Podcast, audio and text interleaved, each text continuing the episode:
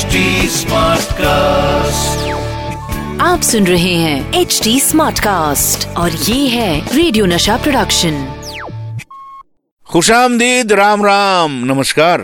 Crazy for किशोर में मैं अमित कुमार आपका स्वागत करता हूँ।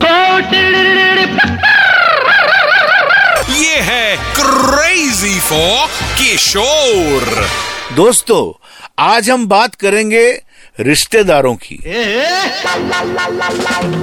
बाबा की कुछ यादें अपने भाई दादा मुनि के साथ। And last but not the least show के एंड में मैं आपको बताऊँगा कब हुई मेरे बाबा और मधुवाला जी की पहली मुलाकात। तो आज के एपिसोड में कुछ करीबी लोगों की बातें दिल थाम कर सुनते रहिए क्रेजी फॉर किशोर में मेरे यानी अमित कुमार के साथ। वो किस्सा जब आपके किशोरदा अपने बड़े भाई दादा मोनी से नाराज़ हो गए।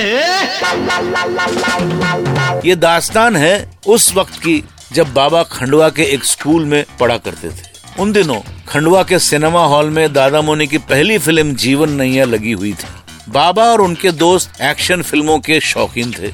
उस जमाने के एक्शन हीरो मास्टर विट्टल को बाबा और उनके दोस्त अपना फेवरेट हीरो माना करते थे। अब बाबा और उनके दोस्तों ने दादा मोनी से भी उसी तरह की एक्सपेक्टेशंस लगा रखी थी। सबने सोचा कि फ़िल्म जीवन नैया में खूब सारा एक्शन होगा। अशोक कुमार अकेले दस बदमाशों की पिटाई कर देंगे। लेकिन फ़िल्म जीवन नैया एक सीरियस फ़िल्म थी। इसमें दादा मोनी ने बड़ा संजीदा कैरेक्टर प्ले किया था। और तो और दस बदमाशों की पिटाई तो दूर। दादा मोनी इस फ़िल्म में एक दूसरे एक्टर से थप्पड़ भी खाते हैं। बाबा ने जब अपने बड़े भाई यानी दादा मुनि को इस तरह देखा तो उन्हें बड़ा डिसअपॉइंटमेंट हुआ। एक्शन फ़िल्म देखने के सारे सपने टूट गए। ऊपर से दोस्तों ने मज़ाक उड़ाया वो अलग।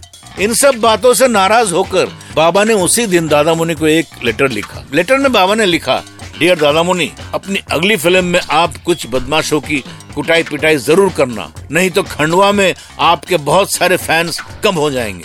आपका छोटा भाई आभास कुमार गांगुली। अब दादा मोनी ने इस लेटर को पढ़ के क्या रिएक्शन दिया ये तो मुझे मालूम नहीं। लेकिन हाँ इस लेटर को पढ़कर दादा मोनी को अपने छोटे भाई पर प्यार ज़रूर आया होगा। क्या आपको पता है पाँच रुपया बारह आना गाना किशोर दा ने एक रियल लाइफ इंसिडेंट में लिखा था? हाँ? सुनेंगे? किशोरदा यानी मेरे बाबा इंदौर क्रिश्चियन कॉलेज में पढ़ा करते थे। वहाँ पर काफ़ी सारे मज़ेदार किस्से हुए थे जो वो मुझे बचपन में बताया करते थे। कुछ साल पहले मैं जब इंदौर गया था तो मैं अभी के जो प्रिंसिपल हैं, उनसे मिला। उन्होंने मुझे पूरे कॉलेज का टूर करवाया। जिस डॉर्मेटरी में पिताजी रहते थे, जिस पलंग पे वो सोते थे, वो कमरा अभी भी वैसा ही है। उन्होंने मुझे सारी वो जगहें दिखाई। वहाँ पर एक बरगद का पेड़ है, जिसके नीचे बैठकर मेरे पिताजी गाना लिखा करते थे। ये भी मुझे प्रिंसिपल साहब ने बताया। उसी पेड़ के नीचे बैठकर उन्होंने वो गाना, पाँच रुपया बारह आना लिखा था। वो भी एक पर्सनल इंसिडेंट से इंस्पायर हो गए तो हुआ यूँ कि 1941-42 में जब दादा मुनि अशोक कुमार जी, पिताजी और उनके मजले भाई अनूप कुमार को लेकर कॉलेज गए थे तो ऐसा हुआ था कि अशोक जी ने पाँच रुपया बारह आना कॉलेज की फ़ीस कम भरी थी। तो उसी से इंस्पायर होके पिताजी ने बरगद के पेड़ के नीचे बैठ के ये गाना लिखा था, पाँच रुपया बारह आना मारेगा भैया, ना ना ना ना। क्या मज़ेदार गाना है ये।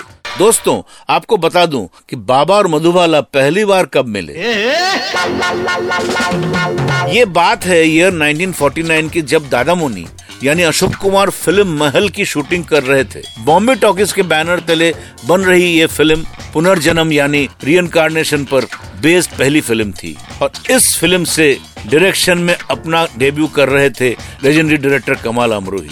इस फ़िल्म की हीरोइन के लिए पहले सुरैया को कास्ट करने की बात चल रही थी, लेकिन बाद में एक नई एक्ट्रेस को कास्ट किया गया, जो काफ़ी सारे स्क्रीन टेस्ट में कमल अमरोही को बड़ा इम्प्रेस कर चुकी थी। इस एक्ट्रेस का नाम था मधुबाला।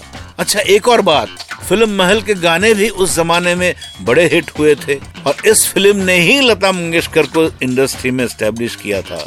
फ़िल्म महल की शूटिंग के दौरान ही सेट पर आपके किशोरदा भी तफरी किया करते थे। अब बड़े भाई फ़िल्म के हीरो थे तो फ़िल्म सेट पर छोटे भाई का मोटर गश्ती करना तो बनता है। बाबा अक्सर सेट पर मधुवाला को नोटिस किया करते थे फिल्मिस्तान स्टूडियोज में ऐसे एक दिन शूटिंग के बाद जब मधुबाला जी रेस्ट कर रही थी, तभी बाबा एक डरावना मास्क पहनकर मधुबाला जी के सामने पहुँच गए। अब सोचिए दिन भर की थकान और ऊपर से फ़िल्म भी एक horror supernatural thriller. Madhubala ji बाबा को उस मास्क में देखकर इतना घबरा गई कि उनकी चीख निकल गई। बाबा ने तुरंत अपना मास्क हटाया और तब मधुबाला जी उनका असली चेहरा देख पाई।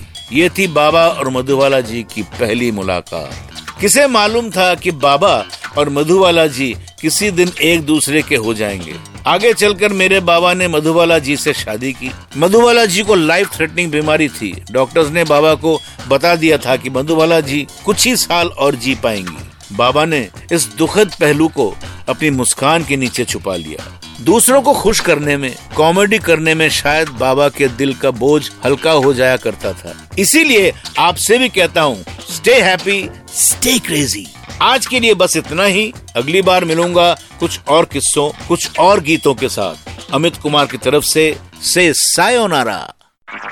आप सुन रहे हैं एच डी स्मार्ट कास्ट और ये था रेडियो नशा प्रोडक्शन एच स्मार्ट कास्ट